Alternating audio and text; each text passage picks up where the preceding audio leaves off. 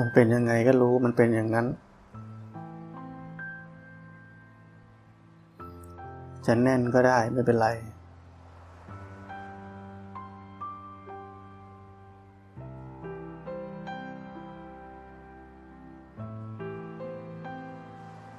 อย่าเอาจิตเป็นของเรา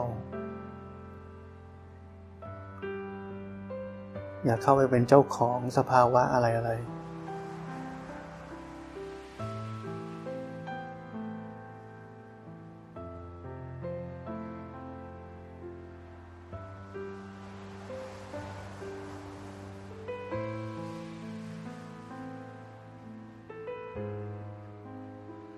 กับกายกับจิตนี้เหมือนมันเป็นคนอื่น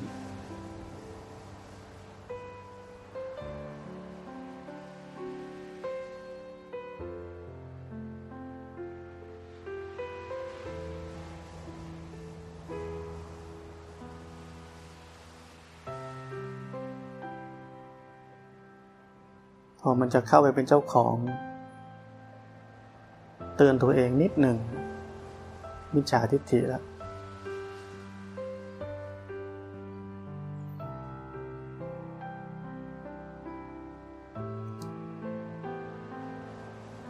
สิ่งที่เราทุกคน มักเป็นเจ้าของโดยไม่รู้ตัวเลย แล้วคิดว่าดีแล้ว คือเรามักจะเป็นเจ้าของความคิด ความคิดเราดีที่สุด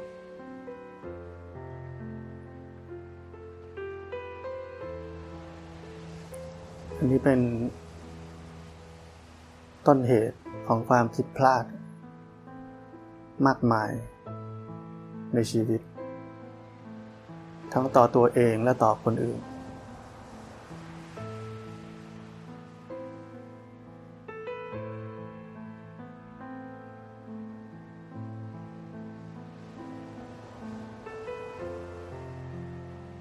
พอเราเป็นเจ้าของความคิด ทิฏฐิมานะ มันจะพาเราไปทะเลาะกับคนอื่น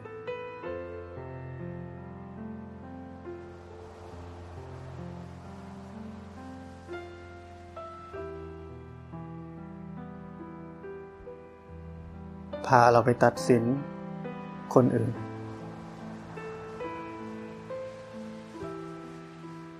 ถ้าอยากตัดสินให้ตัดสินตัวเอง ตัดสินกิเลสในใจตัวเอง เห็นตัวเองลงไปว่ายังแย่ขนาดไหน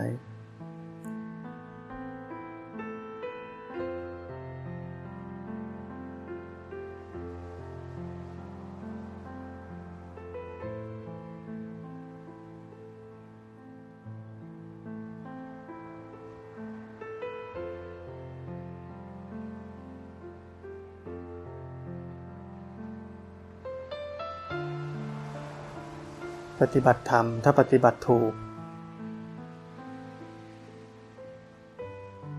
อัตตาจะลดลง ทิฏฐิมานะจะลดลง หรือถ้ามันยังไม่ลดลง การเห็น ความน่าเกลียดความทุเลศทุลังของอัตตาทิฏฐิมานะความยึดมั่น ในสิ่งเหล่านี้ จะเห็นบ่อยขึ้น เห็นจนไม่ ไม่ยอมปล่อยให้มันออกมาเพ่นพ่าน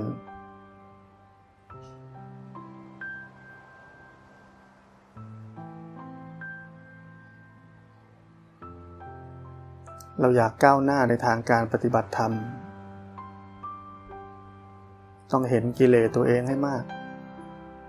เห็นให้มากแล้วไม่ทำตาม พอไม่ทำตามมันก็เกิดศีลขึ้นอัตโนมัติ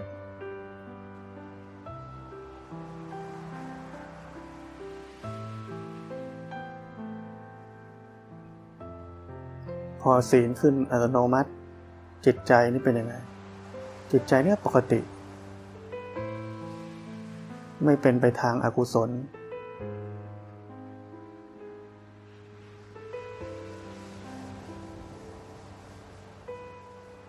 พอจิตใจไม่เป็นไปทางอากุศล จิตใจนี้ก็เป็นละหูตา เบาสบาย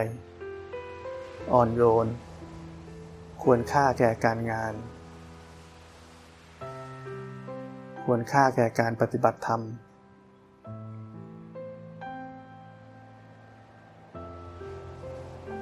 เพราะนั้นสำรวจตัวเอง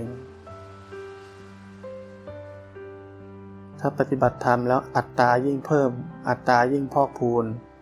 ทิฏฐิมานะยิ่งแข็งแรงขึ้น ต้องรู้ตัวแล้ว ตกทางแล้ว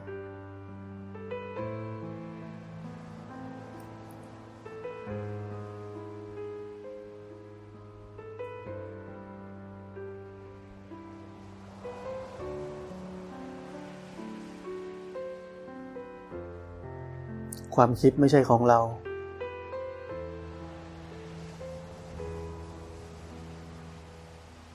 เตือนตัวเองเอาไว้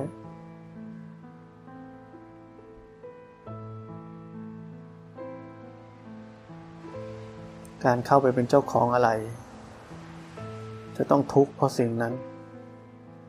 ทุกคนเดียวไม่พอ พาคนอื่นทุกข์ด้วย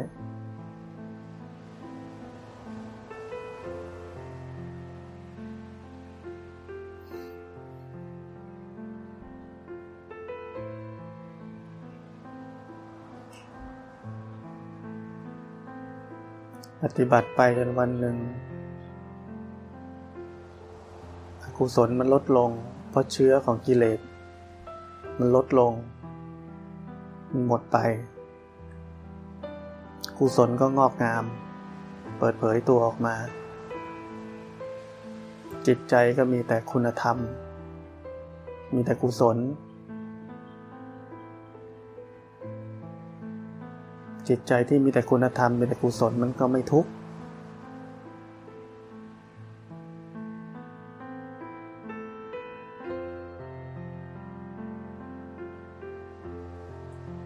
นักปฏิบัติธรรม ไม่มีหน้าที่ดูคนอื่น มีหน้าที่ดูตัวเอง อยากจะจับผิดคนอื่น ให้จับผิดตัวเอง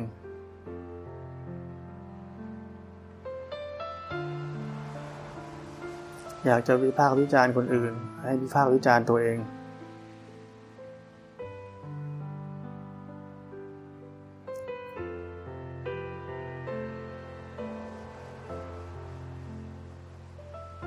ต่างคนต่างขัดเกลาตัวเอง ความปกติสุขทั้งต่อตัวเองและต่อผู้อื่นจะเกิดขึ้นเอง เราเพียงแต่ทำหน้าที่ของแต่ละคนให้มันถูกต้อง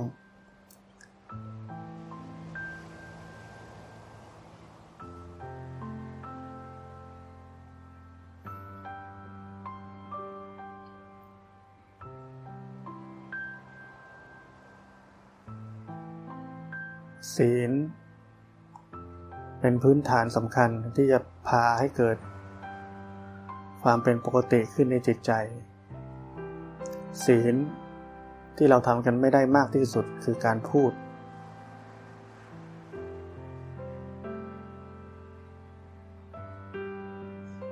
พูดมากนำไปสู่ความฟุ้งซ่าน พูดเรื่องไร้สาระนำไปสู่ความฟุ้งซ่าน พูดไม่ดีกับคนอื่น ก็มีแต่จะสร้างอกุศลให้เกิดขึ้นในจิตใจตัวเอง ทำร้ายตัวเอง นึกว่า พยายามพูด จะช่วยคนอื่นได้ แต่จริง ๆทำร้ายตัวเอง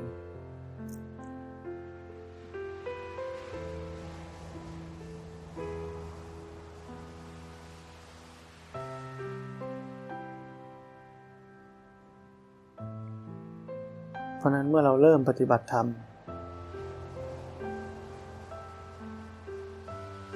อะไร ที่เป็นของหนักอะไร ที่เป็นอุปสรรค อะไรที่เป็นอกุศล อย่าทำเรามีหน้าที่ขัดเกลาสิ่งหยาบๆออกไป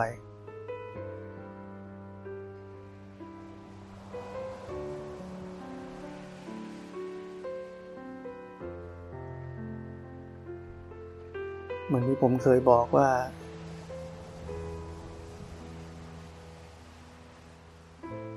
เราอยากทำให้ ตัวเราขาวสะอาด เราก็เอาสีขาวมาทาตัวเอง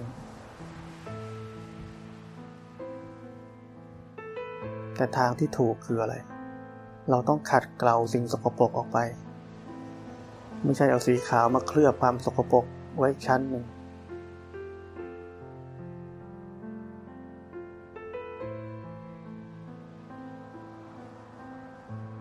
ายนอกดูดีแต่จิตใจสกปรก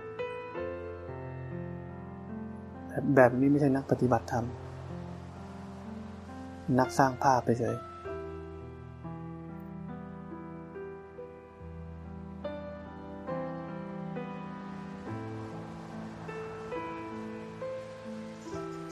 เราทุกคน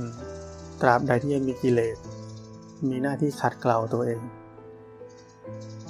ไม่ต้องไปขัดเกลาคนอื่น แต่ละคนมีหน้าที่ขัดเกลาตัวเอง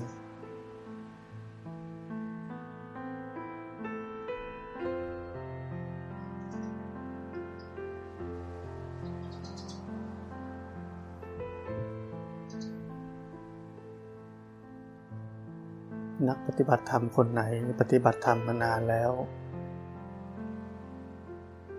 ยังเห็น ความน่าเกลียดของอัตตาของทิฏฐิมานะของตัวเองไม่ได้ ต้องพิจารณาตัวเอง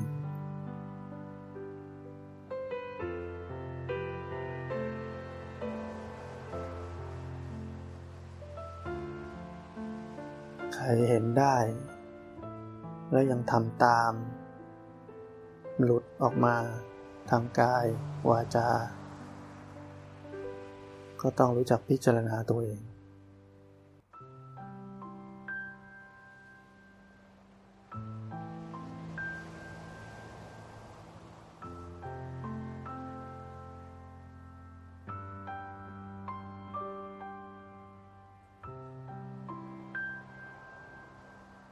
เห็นให้ได้ว่ากิเลสมันกำลังหลอกเรา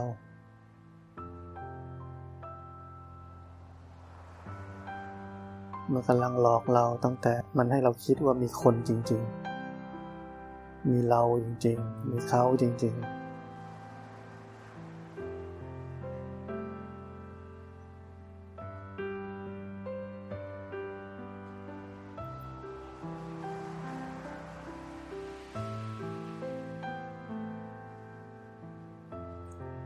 องดูตอนนี้เลย เรานั่งกันอยู่แบบนี้ ตอนนี้เราแค่รู้สึกร่างกายเฉยๆ แค่รู้สึกถึงความมีอยู่ ของร่างกายนี้มีคนตรงไหนไหม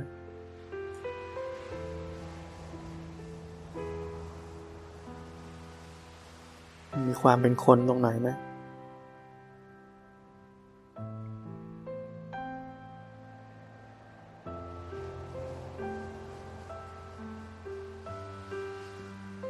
มันเป็นเพียงแค่ความรู้สึก โฟล์อยู่ในธรรมชาตินี้เฉยๆ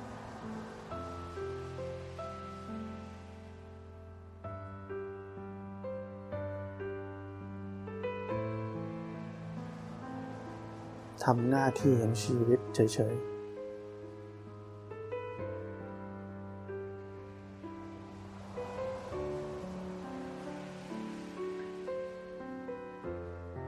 ถ้าไม่มีความคิดอะไร เหลืออะไร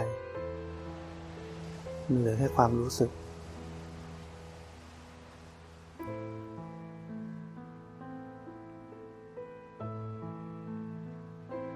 ความรู้สึกตรงนี้มีทุกข์ไหมไม่มี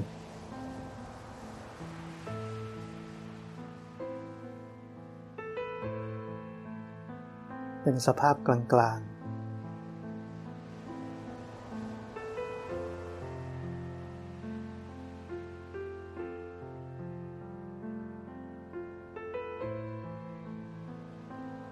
นักปฏิบัติเราก็ได้ความสุขง่ายๆ แค่นี้แหละ ความสุขคือการพ้นจากความทุกข์ ไม่ใช่การสนองกิเลสตัณหาความอยาก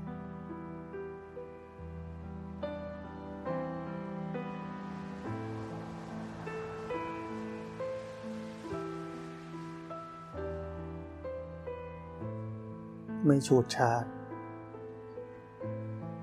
แต่นุ่มนวลอ่อนโยน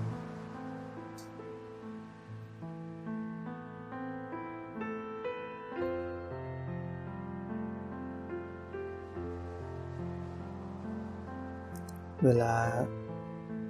พูดเรื่องการตัดสินให้ค่านี่ ฟังให้ดี ไม่ใช่ห้ามตัดสินให้ค่าอะไร คนเรามีสมอง มีสัญญาความจำได้ มีความรู้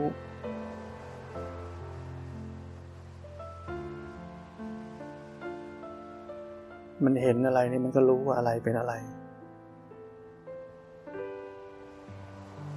เห็นตู้เย็นก็รู้จักมันเป็นตู้เย็น เห็นไฟเขียวก็รู้จักว่าไฟเขียว เห็นไฟแดงก็รู้จักไฟแดงม่ใช่บอกตัดสินให้ค่า ไม่ให้ตัดสินไม่ให้ค่ากลายเป็นไม่รู้อะไรสักอย่าง ไม่ใช่แบบนั้น ธรรมชาติของขันห้า มันรู้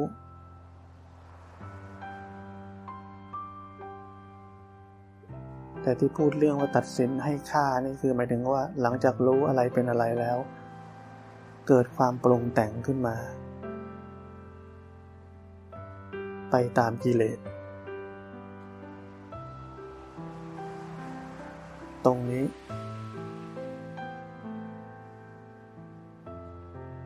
ถึงหมายถึงว่าการตัดสินให้ค่า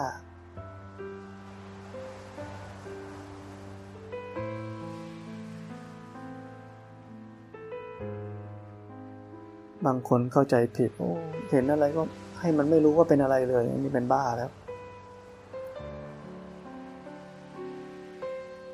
ขันห้าต้องทำงานตามธรรมชาติ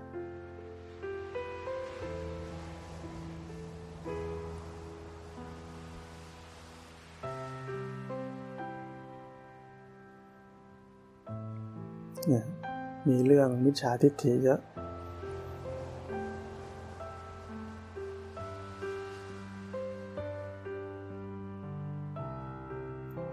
ฟังธรรมฟังให้มันดี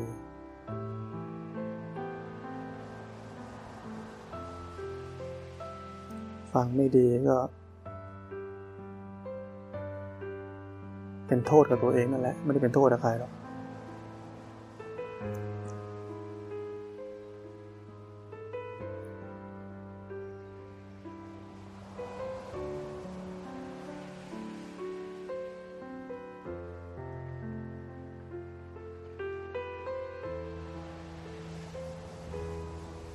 ำรวจตัวเองกันนะ ใช้ชีวิตที่วิเวก สันโดษ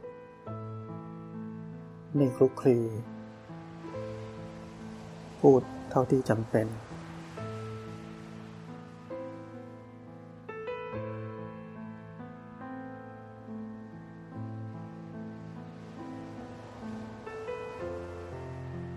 ทำหน้าที่ชีวิต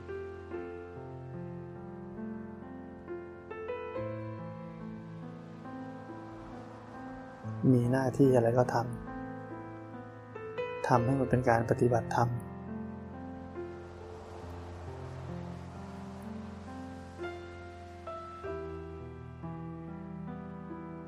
ใช้ชีวิตง่าย ๆ ไม่เรื่องมาก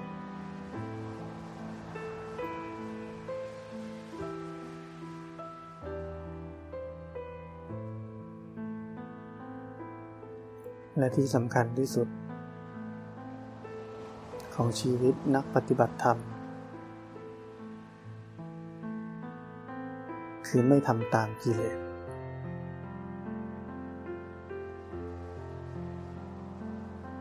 ไม่ว่าจะเป็นกิเลสฝ่ายดี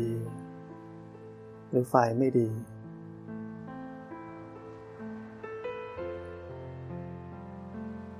กิเลสฝ่ายดี ถ้าจำเป็นต้องทำ หรือเห็นสมควรว่าต้องทำให้เห็นความอยากนั้นก่อน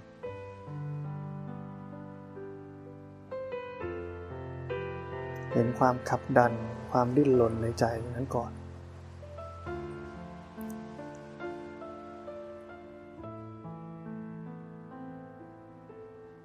เห็นแล้ว จิตใจเป็นปกติแล้ว ถ้าว่าสมควรทำก็ทำ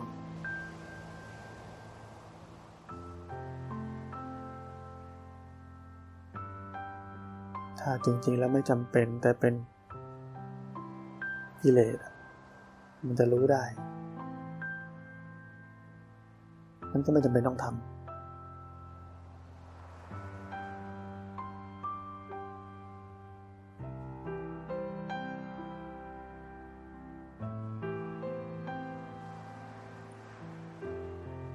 ส่วนกิเลสไปในทางไม่ดีก็มันไม่ต้องทำแล้ว โลภโกรธหลง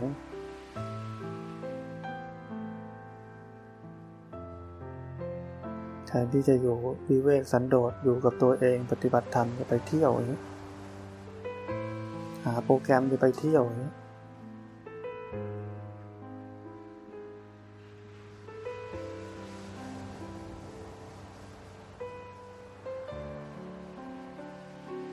คือครูบาอาจารย์ไม่ได้เดือดร้อน จริง ๆ เดือดร้อนตัวเอง แต่ไม่เห็นแค่นั้น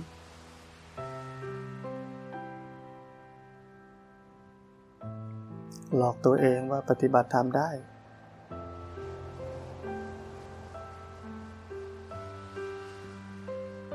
ไปมีแต่หลง บอกปฏิบัติธรรมได้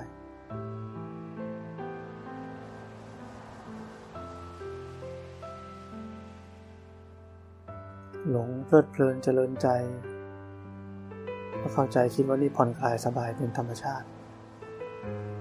เนี่ยมันกิเลสมันหลอกสารพัดสารเพเลย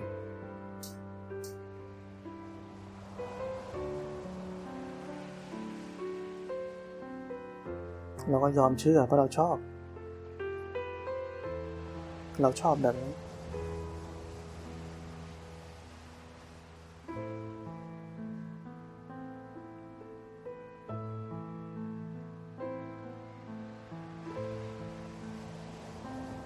ระพุทธเจ้าสอนเราความสุข ยิ่งกว่าความสงบไม่มี สงบอะไร สงบจากกิเลสที่มันคอยผลักดันให้เราไปทำนู่นทำนี่ตลอดเวลา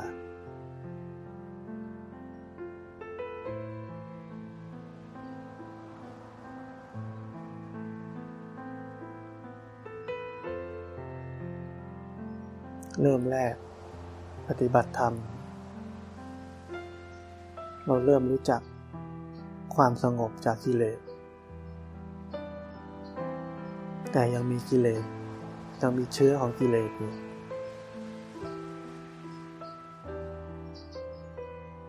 เราปฏิบัติไปปฏิบัติไป เชื้อกิเลสก็เหมือนกองไฟ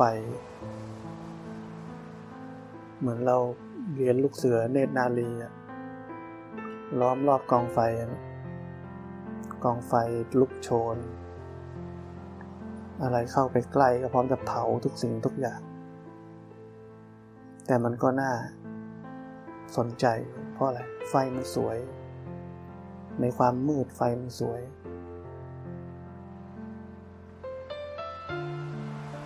แมงเม่าติดเข้ากองไฟตายเที่ยง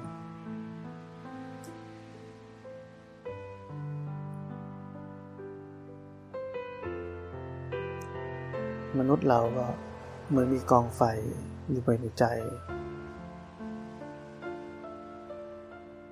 เราเริ่มปฏิบัติกองไฟนี่องอยู่ในใจเราแต่เรารู้จักเจริญสติ นั่งสมาธิเดินจงกรม รู้จักสภาพปกติที่มันสงบจากกิเลสเราก็รู้สึกแล้วว่าโอ้อันนี้เป็นความสุข ที่ไม่มีอะไรเสียดแทง ไม่มีอะไรบีบคั้น ไม่มีอะไรผลักดัน ให้เราต้องดิ้นรนทยานอยากไปทำอะไร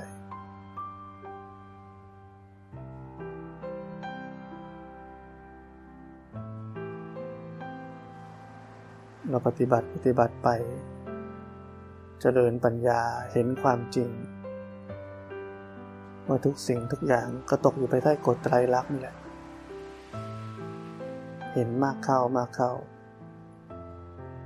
กิเลสค่อยๆลดละไป เหมือนกองไฟเริ่ม ค่อยๆหมดเชื้อฟืน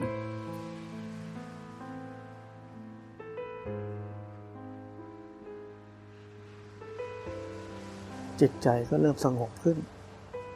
สงบจากกิเลสมากขึ้น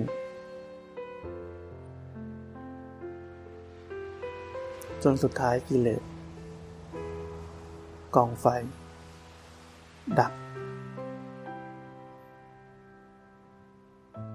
หมดเชื้อ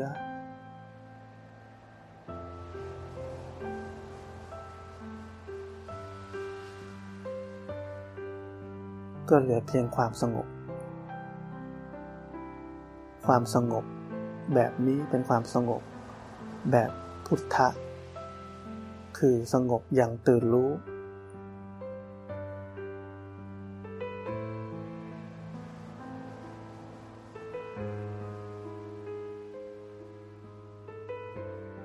หมดความเสียดแทงทางจิตใจ หมดความขับดันภายในใจ หมดความดิ้นรนทยานอยาก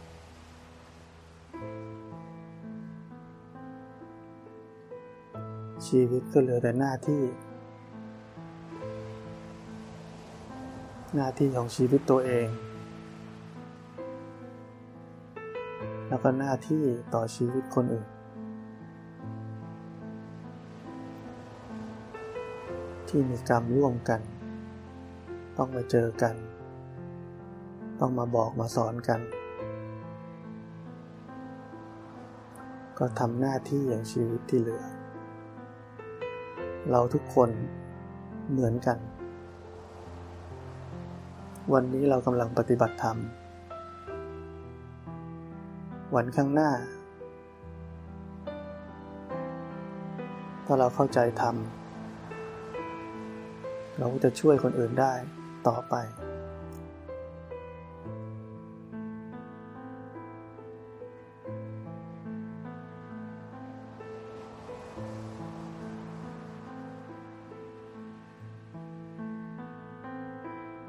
ชีวิตที่ยิ่งใหญ่ในทางโลก เต็มไปด้วยกิเลส ชีวิตยิ่งใหญ่ในทางธรรม คือชีวิตที่อยู่กับปัจจุบัน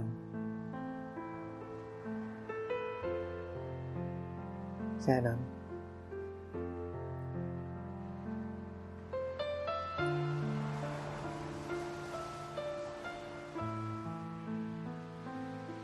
เป็นคนหมดอนาคต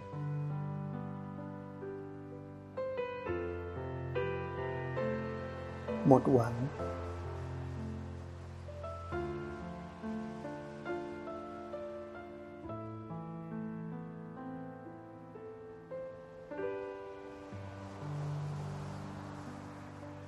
พวกเรามีหน้าที่ นั่งสมาธิอันแบบนี้ เราทำหน้าที่เหมือนอะไร เหมือนกล้องวงจรปิด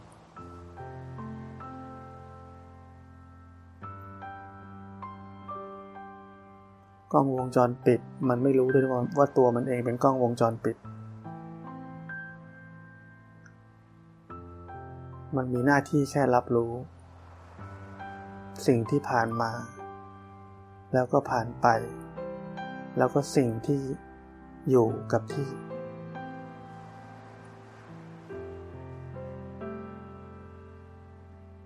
ตอนไม่มีอะไรผ่านมาไม่มีอะไรผ่านไป มันก็รู้ในสิ่งที่มันอยู่กับที่นั่นแหละคืออะไร ก็ร่างกายเราเองนี่แหละ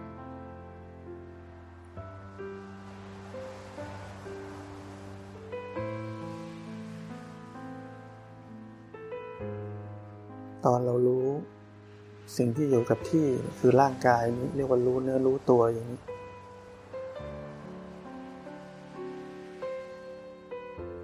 ตอนนี้เราจะเรียกว่าสมถะก็ได้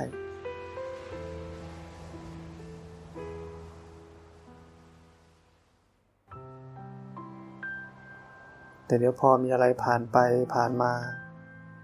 ความคิดเกิดขึ้นรู้ทัน เห็นไตรลักษณ์ได้ เห็นความเป็นอนัตตาได้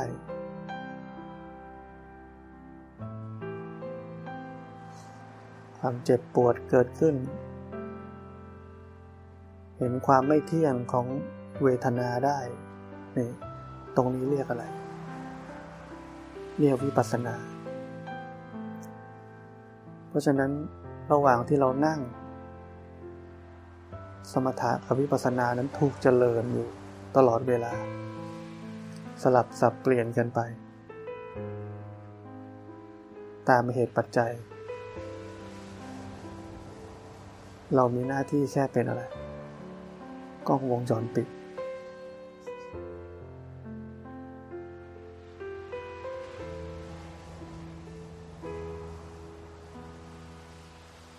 กล้องวงจรปิดปรุงแต่งไม่เป็น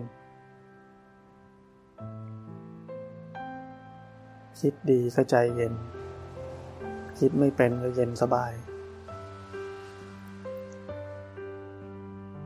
คิดไม่เป็นก็ไม่เดือดร้อน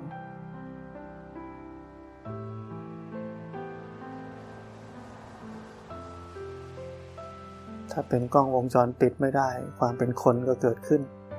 เดือดร้อน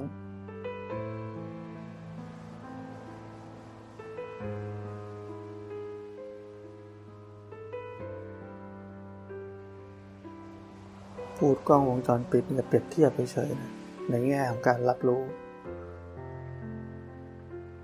แต่จริงๆ พวกเราก็มีมากกว่านั้น มีปัญญา มีอะไรที่จะรู้อะไรเป็นอะไร จิตใจมีมากกว่านั้น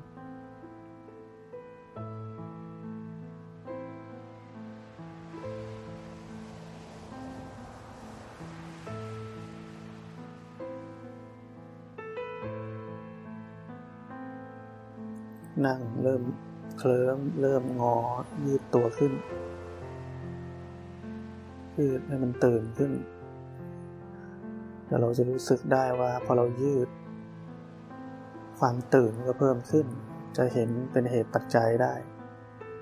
อ๋อมีเหตุใหม่ ผลแบบใหม่ก็เกิดขึ้น เห็นแบบนี้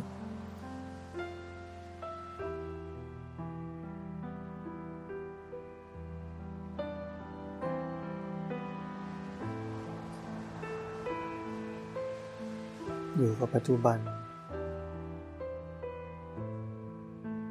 ไม่มีเวลา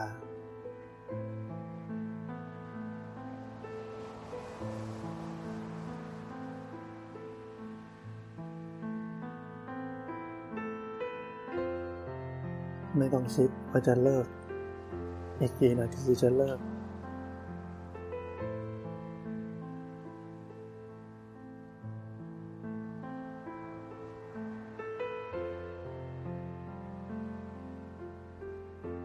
นั่งรู้ความรู้สึกตัวเองไป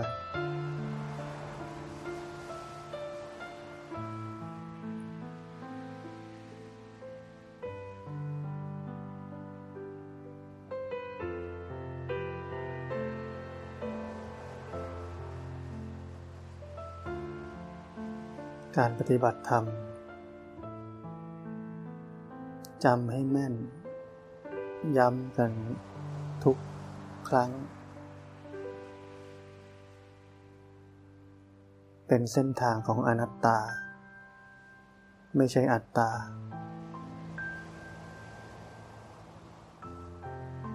ไม่มีการทำอะไรทั้งนั้น ตั้งแต่เริ่มต้นจนจบสิ้น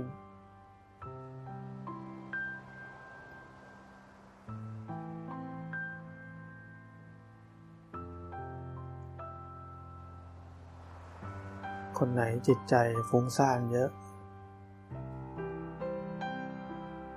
ต้องรู้ตัว ต้องรู้ตัวว่า การทำในรูปแบบไม่พอ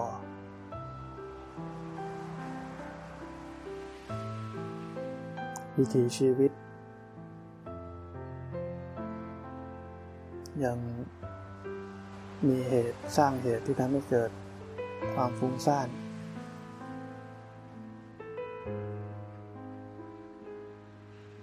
ต้องรู้จักลดละ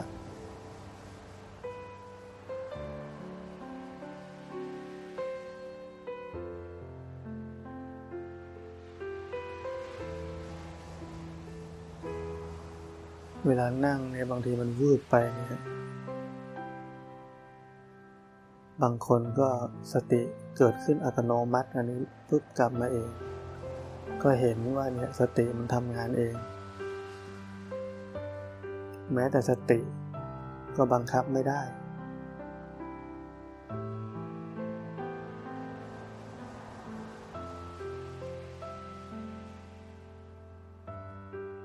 รู้สึกไป รู้สึกร่างกายตัวเองไป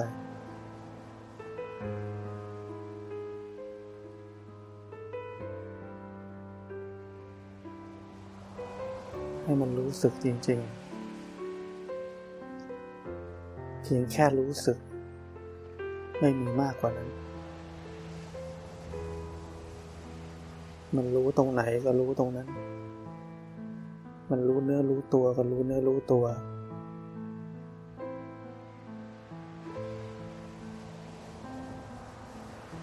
ชีวิตเหลืออยู่แค่นี้ลองทำดู ชีวิตเหลืออยู่แค่รู้สึก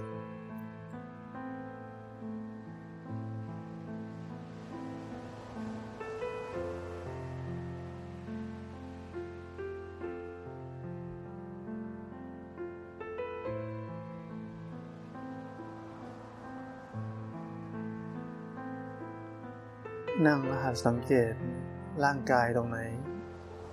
เกร็ง หัวไหล่ ขา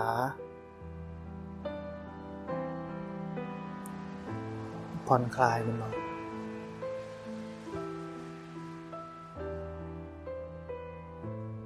แล้วเราจะเห็นอะไร เห็นว่าร่างกายมันก็เกร็งได้เอง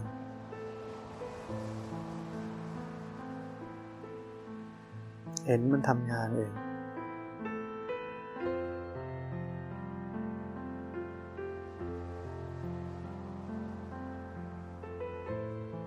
ถ้าเราเรียนรู้จริงๆเนี่ยในกายในใจเนี่ยเราไม่เบื่อหรอก มันมีอะไรให้เราเห็นตลอด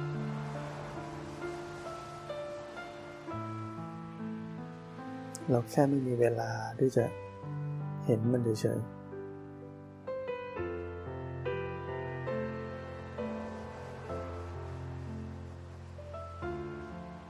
ไม่ใส่ใจไม่สนใจ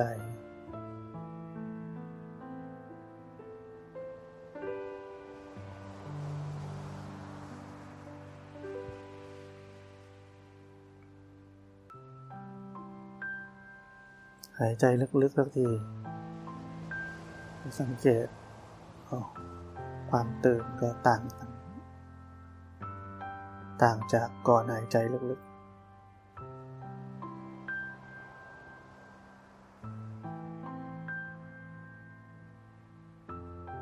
ก็ไม่ต้องคิดว่าดีกว่า ก็ให้รู้ว่ามีเหตุแบบนี้ผลก็เป็นแบบนี้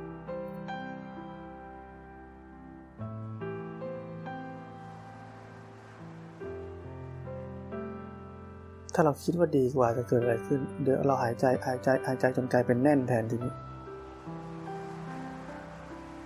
เพราะฉะนั้นไม่มีอะไรดีกว่าอะไร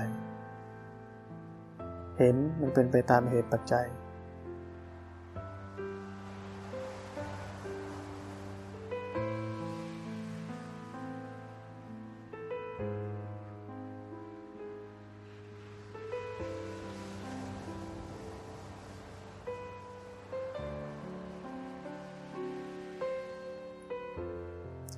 นั่งสมาธิแบบนี้ บางทีจิตใจเนี่ยมันอยากจะอุทิศบุญกุศลอะไรทำได้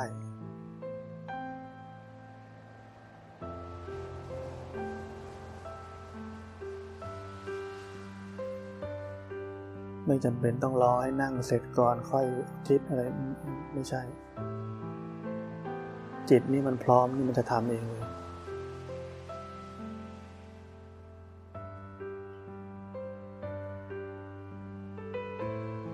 เป็นเรื่องของจิตไม่ใช่เรื่องของเรา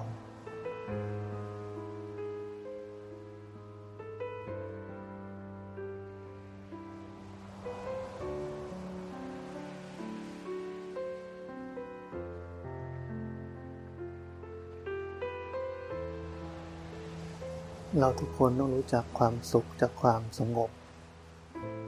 จากการนั่งสมาธิแบบนี้เอาไว้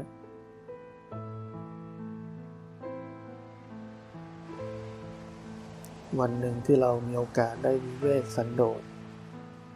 ไม่มีภาระ อะไรต้องทำหรือว่าต้องอยู่ในระเบียบวินัยไม่ได้ไปไหนต่อไหน ต้องรู้จักความสุขจากความสงบแบบนี้เอาไว้ ฝึกที่จะรู้จัก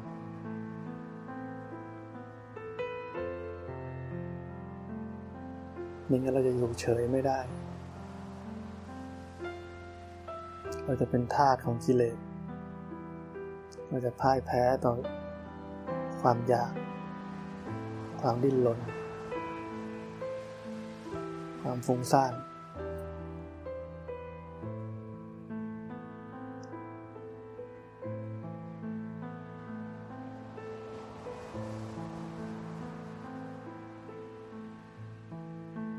แต่อย่าลืมว่าสงบ ของพระพุทธเจ้าคือสงบแบบตื่นรู้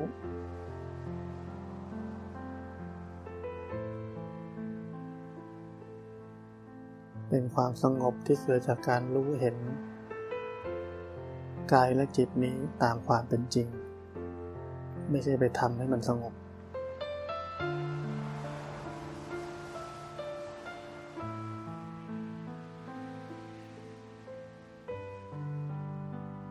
เมื่อรู้ทันความไม่สงบ หรือเรียกว่ารู้ทันจิตที่มันฟุ้งซ่านมันก็สงบเอง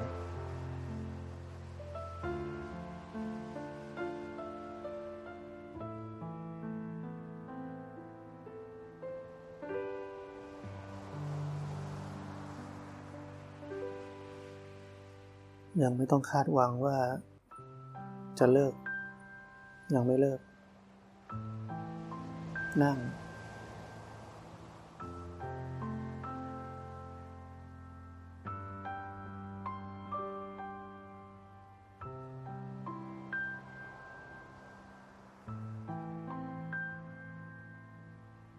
อยู่กับความรู้เนื้อรู้ตัวไป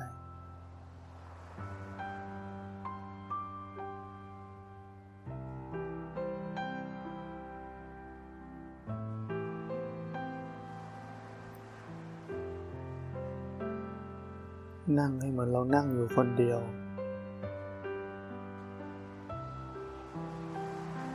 ไม่มีเพื่อนอยู่ข้างๆ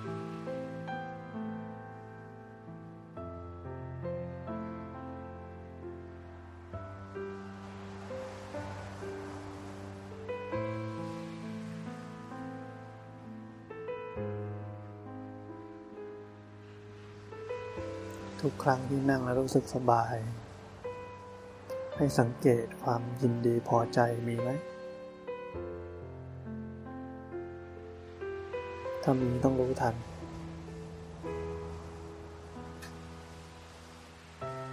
มันเริ่มเคลิมเริ่มสบาย ยืดเนื้อยืดตัวขึ้น หายใจเข้าลึกๆสักทีหนึ่ง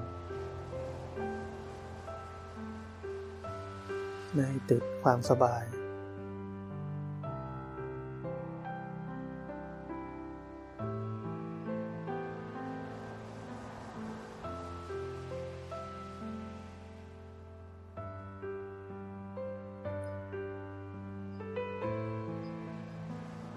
ใครชอบทำอะไรเร็วๆในชีวิตเนี่ยทำให้มันช้าลง มีสติเห็นมันมากขึ้น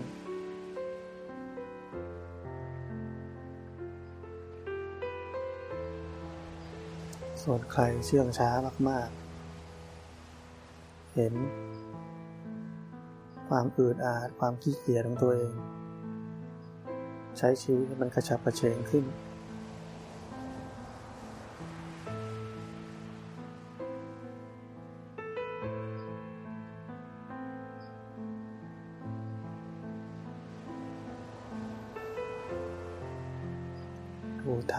ใครอยากจะเลิกนั่ง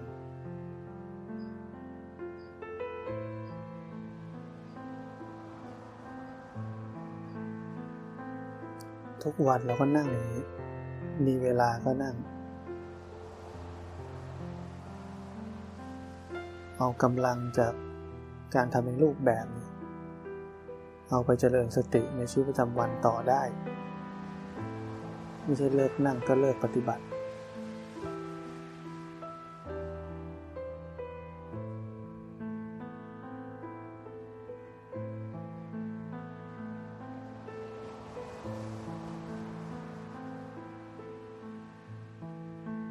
พอในชีวิตประจำวันเนี่ย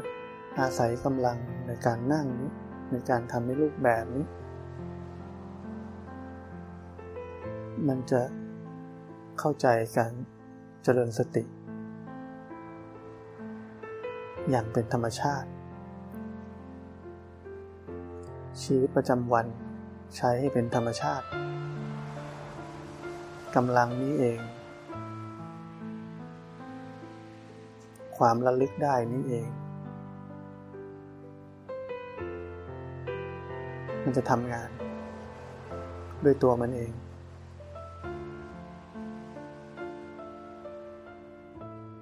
แรกๆนานๆทีระลึกขึ้นได้ มัน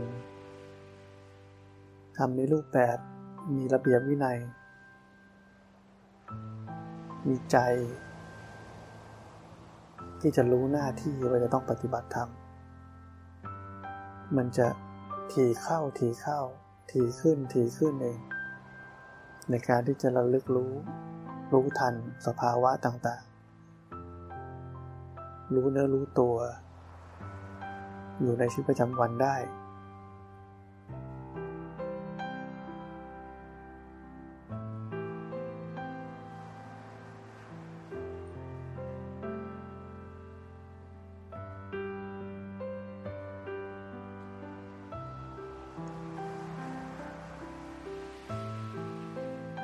ยังคงไม่ได้เลิก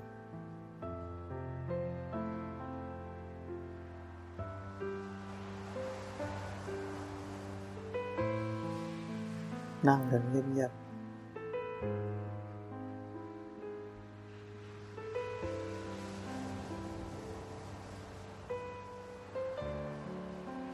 เรียนรู้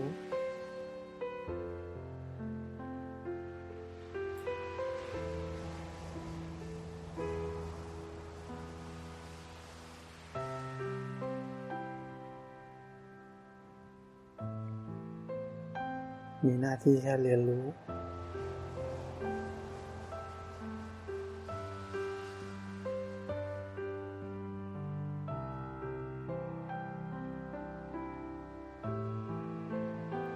สั้นไปกว่านั้นคือ แค่รู้สึก แล้วก็รู้ทัน